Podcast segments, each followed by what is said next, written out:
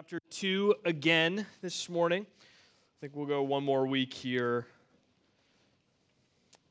Ruth chapter 2. I'd plan to read the entirety of the chapter, but I think we'll just read the first seven verses this morning for the sake of the sake of time. Maybe eight, maybe nine. Let's get let's go let's read the first seven and then we'll see where we're at and if we want to read more we can. Ruth chapter 2, beginning in verse 1. Now Naomi had a relative of her husband's, a worthy man of the clan of Elimelech, whose name was Boaz. And Ruth the Moabite said to Naomi, Let me go into the field and glean among the ears of grain after him whose sight I shall find favor. And she said to her, Go, my daughter. So she set out and went and gleaned in the field after the reapers, and she happened to come to the part of the field belonging to Boaz, who was of the clan of Elimelech. And behold, Boaz came from Bethlehem, and he said to the reapers, The Lord be with you. And they answered, The Lord bless you. Then Boaz said to his young man who was in charge of the reapers, Whose young woman is this? And the servant who was in charge of the reapers answered, She is the young Moabite woman who came back with Naomi from the country of Moab. She said, Please let me glean and gather among the sheaves after the reapers. So she came, and she has continued from early morning until now, except for a short rest. Let's read a couple more verses. Then Boaz said to Ruth, Now listen, my daughter, do not, do not go and glean in any another field or leave this one, but keep close to my young women. Let your eyes be on the field that they have that they are reaping and go after them. Have I not charged the young men not to touch you? And when you are thirsty, go to the vessels and drink what the young men have drawn. Then she fell on her face, bowing to the ground, and said to him, Why have I found favor in your eyes that you should take notice of me, since I am a foreigner? But Boaz answered her, All that you have done for your mother in law since the death of your husband has been fully told to me, and how you left your father and mother and your native land and, became, and came to a people that you did not know before. The Lord repay you for what you have done, and the full reward be given to you by the Lord, the God of Israel, under whose wings you have come to take refuge. Then she said, I have found favor in your eyes, my Lord, for, I, for, for you have comforted me and spoken kindly to your servant, though I am not one of your servants. Our, our boys eat a lot of food. Um, they're five and three. I honestly don't know how we're going to feed them when they're teenagers. Those of you who have teenage boys probably understand and know. But when it comes to food, our boys are incredibly persistent. They're incredibly persistent. I don't know how they have, they don't have enough stamina to do anything except ask for food continually. It's incredible. The other day, Tev cried because after he's our three year old, he cried because after he ate a hamburger, a hot dog, his chips, his mom's chips, an Oreo, a plate full of watermelon, he cried because I wouldn't give him another hamburger. Every day, every day is like, do you know the book, The Very Hungry Caterpillar Parents? You know that, right? The Very Hungry Caterpillar. Every day is like Saturday where the very hungry caterpillar eats through all of these things like cake and a lollipop and all of these really gross things that, I mean, are delicious but make you feel gross. And then, and then the very hungry caterpillar comes to Sunday and he's like, oh, my tummy hurts. I'm going to I'm going to eat a green leaf and feel better. Every day is Saturday, though. No, we never get to that Sunday. I'm waiting for one day for them to come to me and say, Dad, you know my tummy really hurts. Can I just have a spinach leaf? But that never happens. It's always Saturday, the very hunting caterpillar universe. Again, five and three. When it comes to food, our boys are incredibly persistent. And as we've spent time in Ruth chapter 2 and Ruth's book of whole, we've seen a portrait of a worthy man. That worthy man is Boaz. If you look at verse 1, we see Naomi had a relative of her husband's, a worthy man of the clan of Elimelech. He points us to Jesus. Boaz points us to Jesus through his actions. He offers security to Ruth. He offers provision to Ruth. He offers refreshment to Ruth. And Boaz offered these things to Ruth on a small scale, whereas Jesus offers us provision, security, and refreshment in an eternal scale. And then a couple weeks ago, we saw that Ruth receives the favor of Boaz, not as one who earned it, just like we sang a moment ago, not as one who earned it, but as one who was a foreigner, who had no right to receive the favor of Boaz.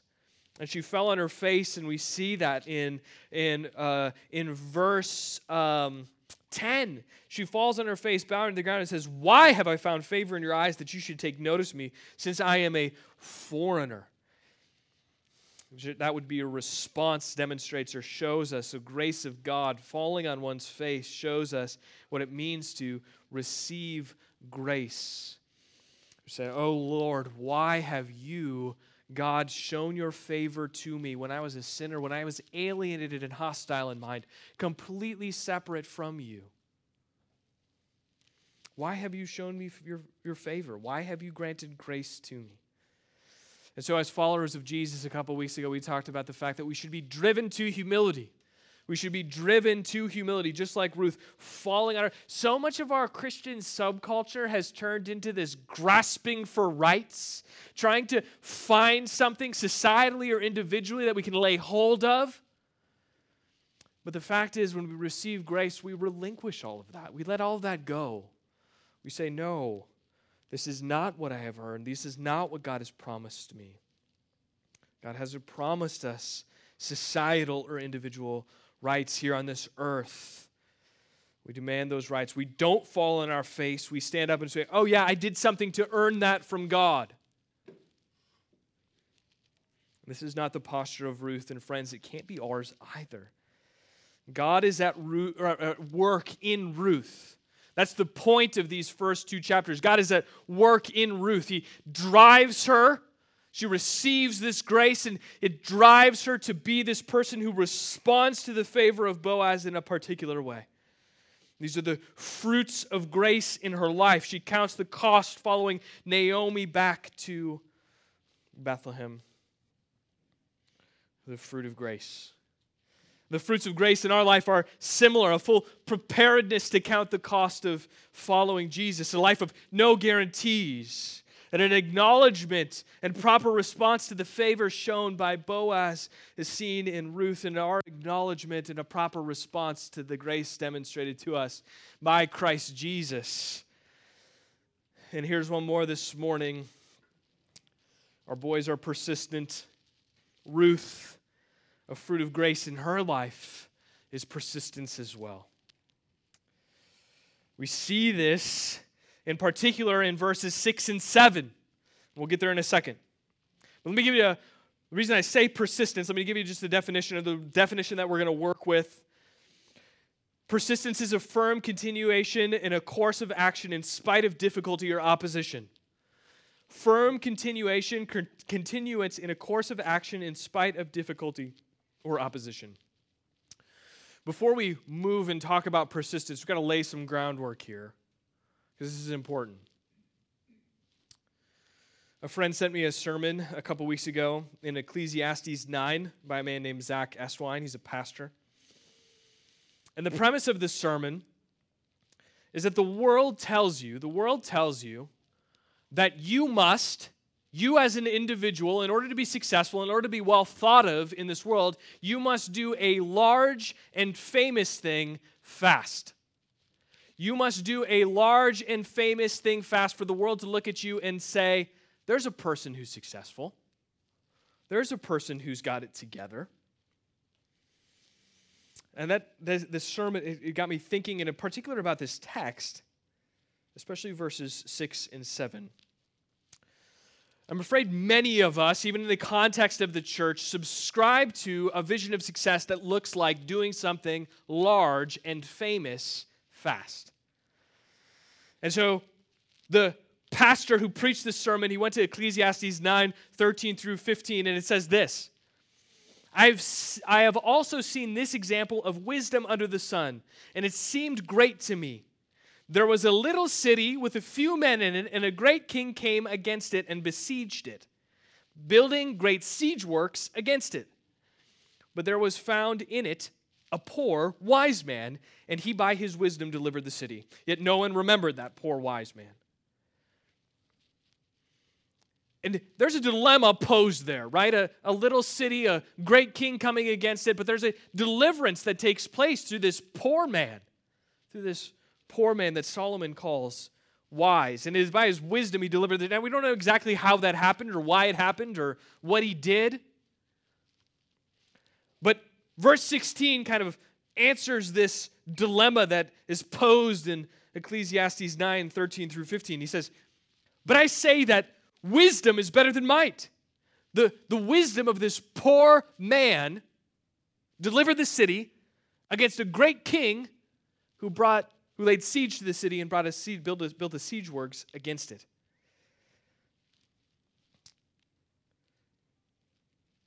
But I say that wisdom is better than might, though the poor man's wisdom is despised and his words are not heard. I wonder, I wonder if we believe I wonder if I believe that. I wonder if I, I wonder if I believe that wisdom is better than might. The world doesn't listen to people who are poor or uneducated because they don't meet the standards of success set up by the world.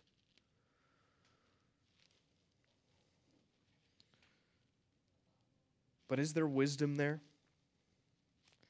Solomon says, and so does Jesus, poor by the world's standards,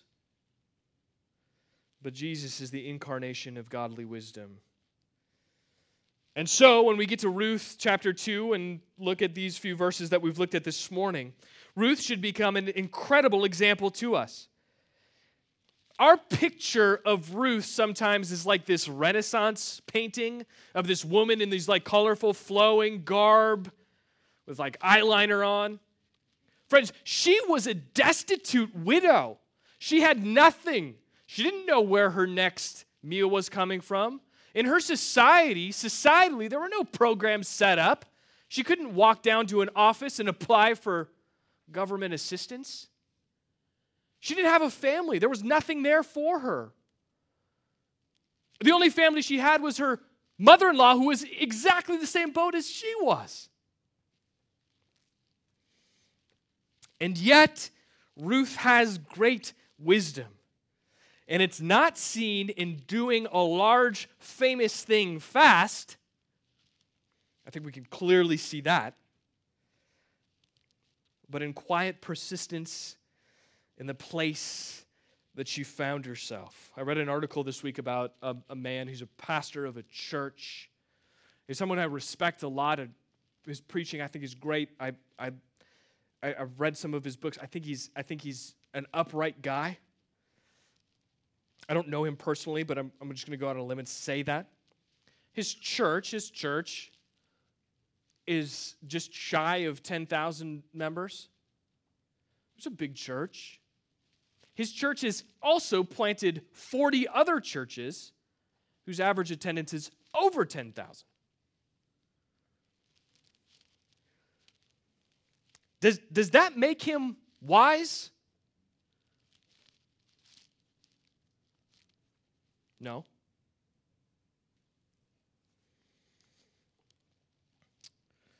There are a lot of people in this world who have done larger or more large, larger, more famous things faster than he has. Who have stumbled, who have cheated on their wives, who have addiction to all sorts of substances or pornography, who rely on their own ingenuity to accomplish tasks before them. Certainly, we would say they are not wise. The point of this is that accomplishments here on earth are not an indicator of wisdom. Laying siege to a city, doing a large, famous thing fast, laying siege to a city, building a siege work against a city doesn't make someone wise.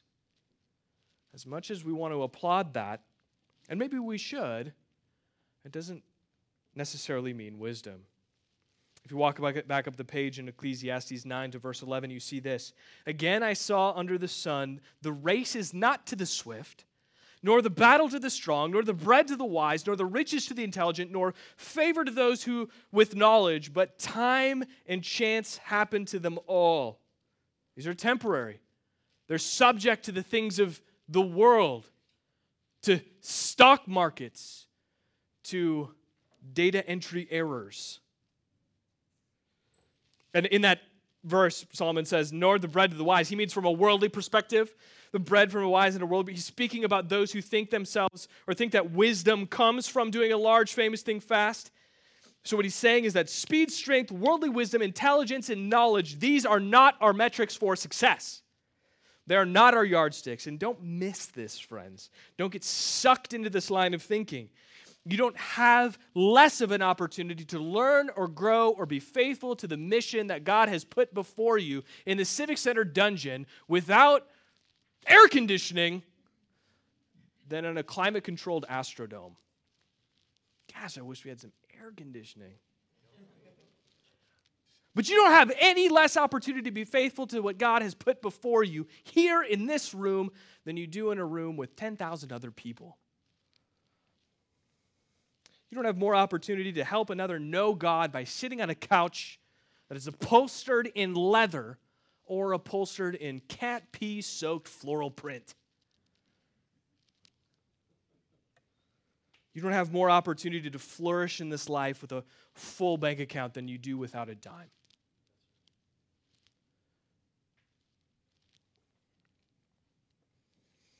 Many of you in this room are in the early stages of a career, and maybe you will do a large, famous thing fast. Maybe you will. But maybe not. And whether you do a large, famous thing fast or not, will you be content? Or will you demand more? Will you demand that you do a larger, more famous thing faster? Will you lay siege to something and desire to lay siege to something more well known or larger? If you do or do not, it is no matter. It doesn't make you wise. If this is all you hear this morning, great. Right here.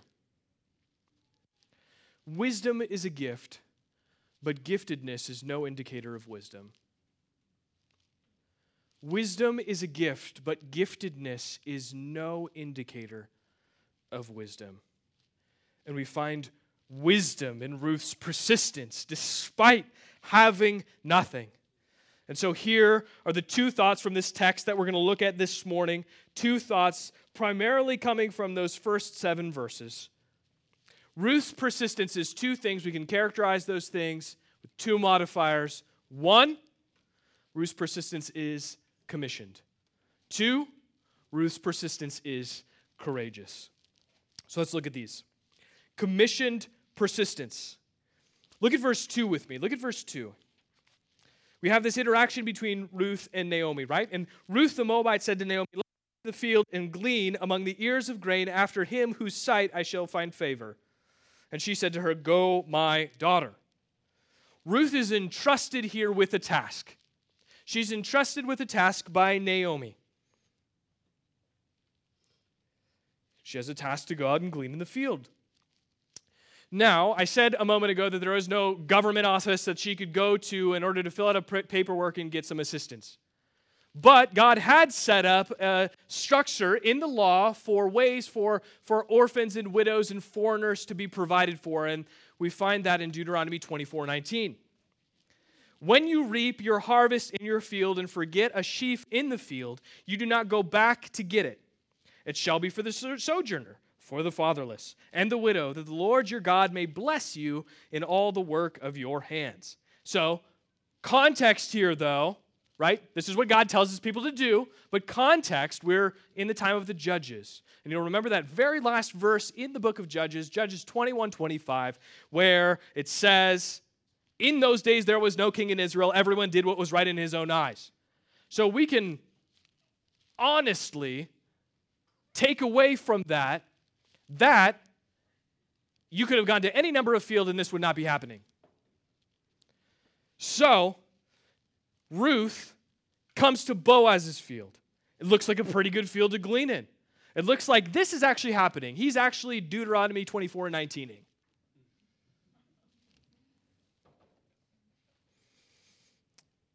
And this is where her persistence comes in. Her task is to, to glean. And she finds a good field and she persists in obtaining permission to glean there. Look at verses 5 through 7. You see this, right? Boaz shows up. He said, Whose young woman is this? Servant young man says, This is the young Moabite woman who came back with Naomi. And then he says, She says, Please let me glean and gather among the sheaves after the reapers. So she came, and she has continued from early morning until now, except for a short rest. And when Boaz addresses Ruth, he shows her favor then, right? We talked about that a couple weeks ago. So, what can we learn? What, what does this show us here? Well, I think a couple of things. We'll just look at a couple of things. First, that the task is given to Ruth, and she is commissioned by Naomi. A commission is an instruction, a command, or a duty given to a person or a group of people. Ruth is commissioned to go and find a place to glean so that she and Naomi could eat. Immediately, that word that Naomi says to Ruth, go, should raise in us, it should echo in our heads the commission that we've received from Jesus. She tells her to go. Jesus tells us to go. What is the tag? Matthew 28, 19 through 20. Go, therefore, go, therefore, and make disciples of all nations, baptizing them in the name of the Father and the Son and the Holy Spirit, teaching them to observe all that I've commanded you. And behold, I am with you always to the end of the age. There is a, there is a, nope, not going to say it, not going to go there there's something that I want to say about this verse, and we'll get to it at some point, not this morning. So, Jesus tells his followers to go into the world and to make disciples. Notice the specificity in each commission also. Ruth is to go and to glean and to find the best place to do so. To go and make disciples, baptizing and teaching to observe Jesus' words. And so that's the second thing I want to say specificity in the commission. There is the word go, and then there's a specific task tied to the go. Ruth's task wasn't negotiable. If they were to eat as widows, she had to go. A sojourner. There had to be the observation again of Deuteronomy 24 19 happening in her society, but she had to go. Our task also as people is non negotiable. But I'm often struck by how we circumvent Jesus' words so conveniently. We get stuck doing some mental gymnastics and make excuses for ignoring what we've been commissioned to do. Ruth wasn't going to walk away from that field when she apparently didn't get anywhere with a young manager. Oftentimes, we walk away from our commission when there's some overtime that needs to be done, or when our kids are screaming their heads off, or when we think that God hasn't quite blessed us with the ability to articulate the gospel or to make disciples. Ruth wasn't going to walk away, and we shouldn't either. The young manager says that she had been there from morning until now, early morning until now, except for a short rest. I, her persistence appears to be, it's, it's apparent Maybe even a little annoying to this young guy.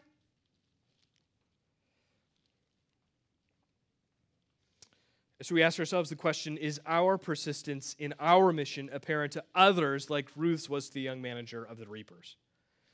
And when we go back and we think about Ecclesiastes 9, when we think about what we thought about there at the beginning of our time together, and large, famous, fast things, here's the danger. 2018, we have the internet. We have Facebook Live. We have the ability to live stream lots of different things. And so, any one of you this morning could be at home watching a Facebook Live event of some megachurch somewhere else in the country. You could be. We're going to talk about the problems with that. But our minds immediately go to those are the people who have done large, famous things fast, and we have then ascribed to them wisdom. we're tempted to think to ourselves, boy, they're, they're really nailing the Great Commission. Look at all of those disciples. Look at all of those disciples. But the volume of people sitting in stadium seating is no indicator of their effectiveness or, again, their wisdom. Rather, our effectiveness and wisdom is measured by our persistence in the mission given to us. And our mission is a life, not a one time act. Our mission doesn't take breaks. You're deceiving yourself if you invite someone into your home every, once every 10 years and call yourself hospitable. You're deceiving yourself if you donate to a cause on someone's birthday on Facebook and call yourself generous. No, this is a life. This is, this is what it looks like to live your life as a generous individual. If those are isolated events, then you're deceiving yourself. There must be a situated, they must be situated in a larger narrative of hospitality or generosity. Big, famous, fast things catch our eye. But faithfulness is what God sees. Why? Because faithfulness gives him the glory because it says, I believe that Jesus is the only way to get to God, to be satisfied, to have contentment, to flourish and to grow and to be what God intended. So, faithfulness is commissioned persistence. It's persistence with an ordained specific task that comes from a higher authority. I think a lot of us are persistent in a lot of things. Getting our money back on a customer service phone call Maybe. And I think we may even claim that we're commissioned to do a lot of things. And don't get me wrong, God does place tasks in front of us that are not forever. My call to preach and to shepherd is probably different than most of yours. Someone's tasked to own a restaurant or be a stay at home mom or a teacher or a farmer or an entrepreneur. I don't necessarily share in those specific God given tasks. But let me assure you of one thing. Let me, let me assure you of one thing. I said earlier if you hear only one thing, if you only hear two things, this is the second one. God will, maybe this is the first one and that's the second, it doesn't matter. God will never give you a task that subverts or takes the place of the commission to make disciples.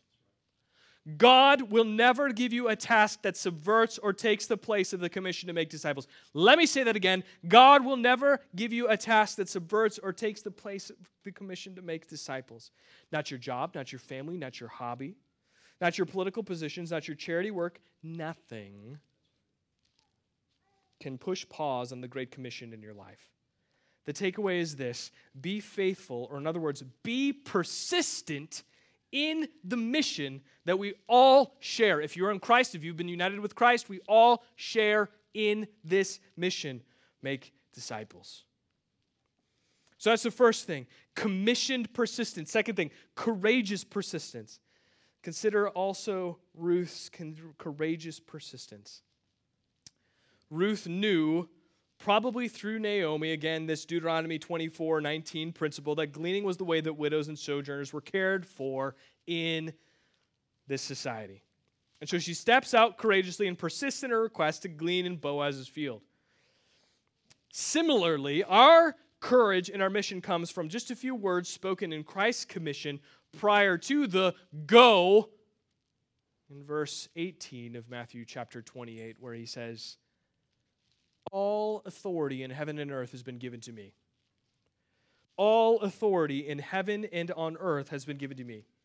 The question is this Do you know your king? Do you know the one who has been given authority over all things? Do you recognize his authority in your life? Do you recognize his authority over your work? Do you recognize his authority over your play? Do you recognize his authority over the people who make you angry?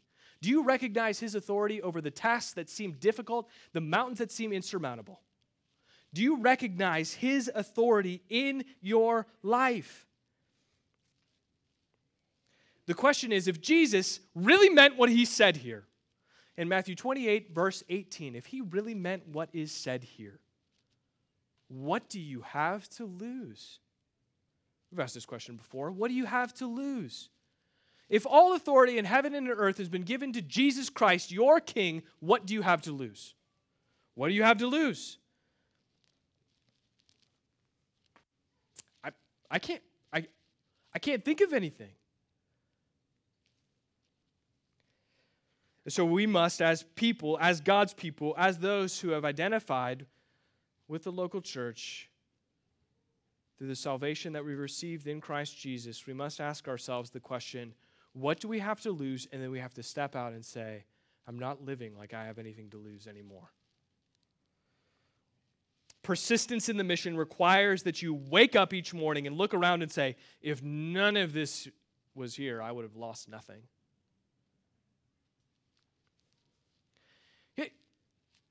Can, you, can you say that? Can you look at the things, can you go get in your vehicle and drive home and say, if I lost this vehicle, or if I lost this home that I'm driving to, if I lost this bed that I'm sleeping in, if I lost this food, if I lost a family member, if I lost a loved one,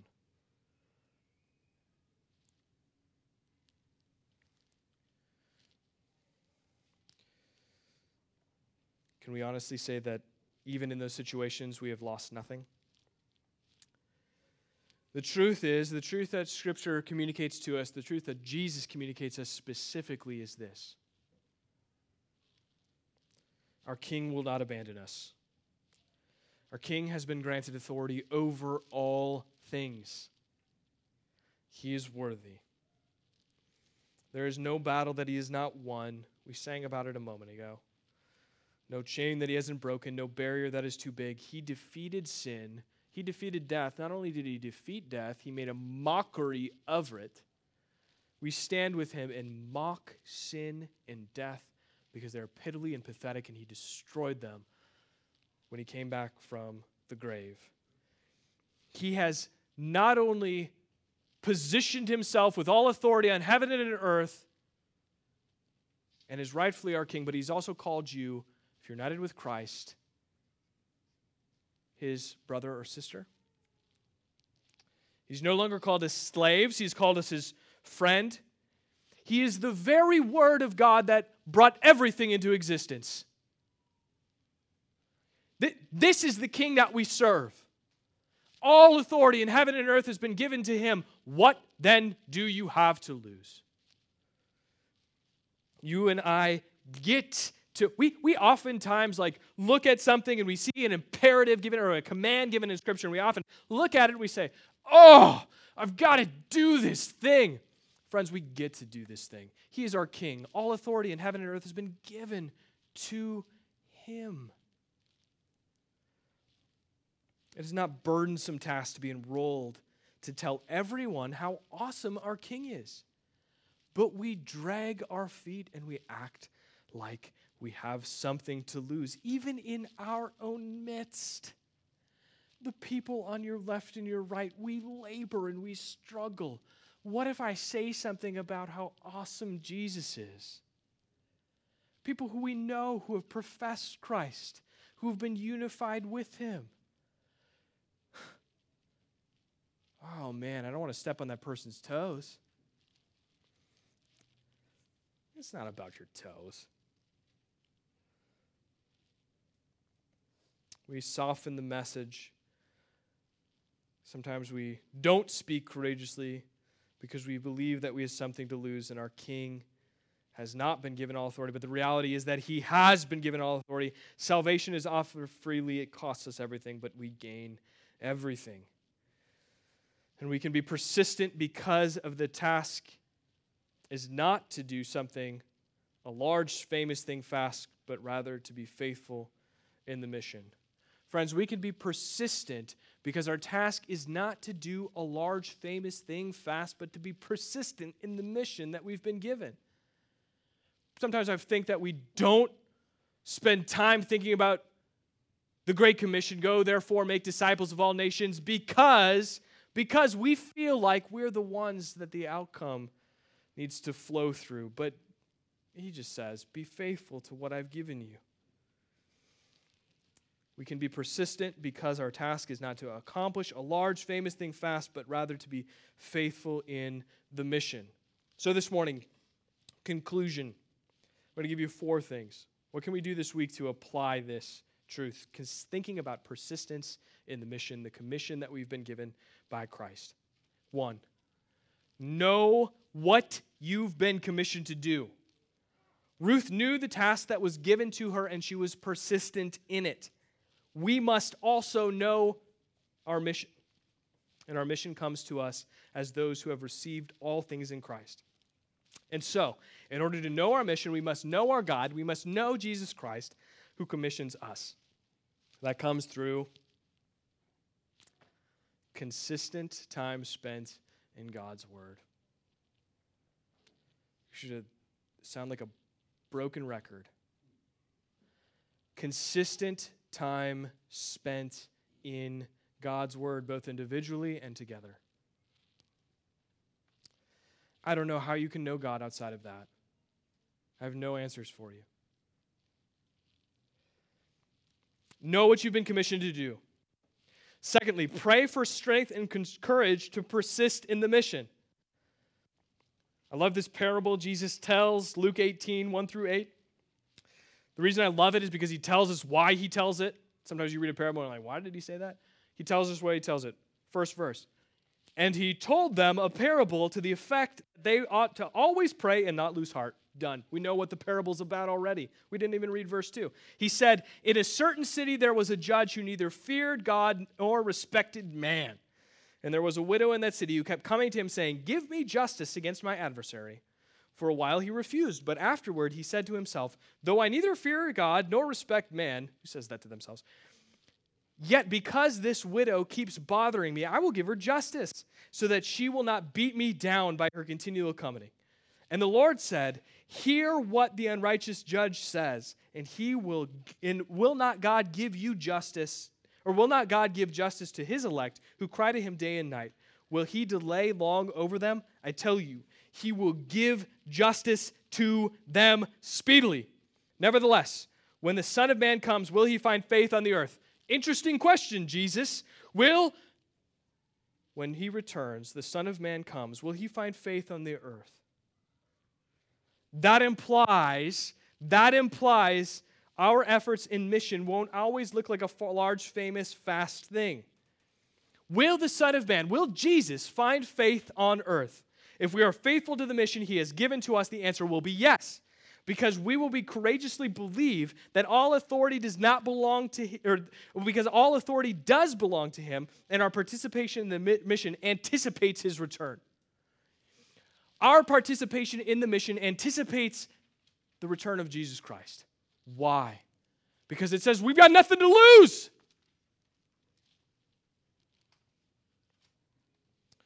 Third thing, look to Jesus. Now, that, that doesn't let me explain that. Our mission is to make him known. But when Jesus humbled himself and came to earth, he also had a mission to purchase a people back, to save them from their sin and from death. There was no one in the history of the world who was more persistent in his mission than Jesus Christ. Scripture, a text that prefigures Christ, Isaiah 57 but the Lord God helps me, therefore I shall have not, or I shall, I, therefore I have not been disgraced. Therefore I have set my face like a flint, and I know that I shall not be put to shame.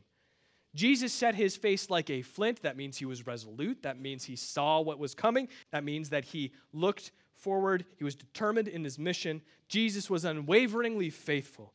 And when he brought us back from sin and death, all authority was given to him. And therefore, we look to Jesus not only as the one who sets the example for us in persistence in mission, but as the one who provides us with the strength and courage to persist in ours.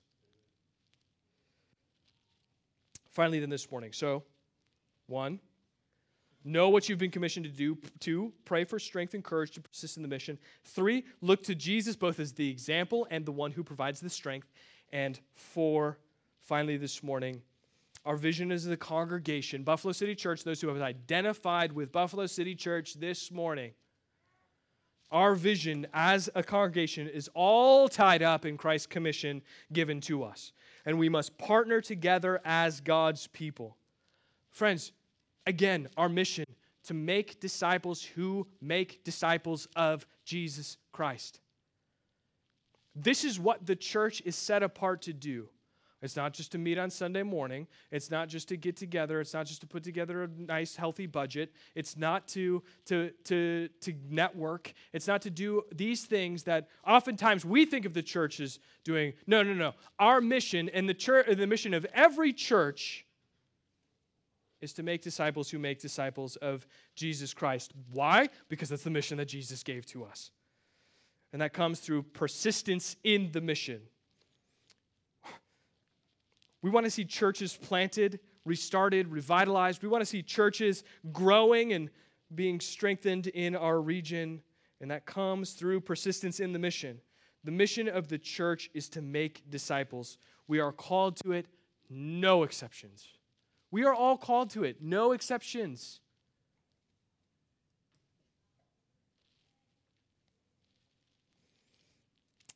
So, this week, consider how you're engaged in the mission. Are we faithful expression of the local church? Friends, we want to be healthy, whole, complete expression of the local church.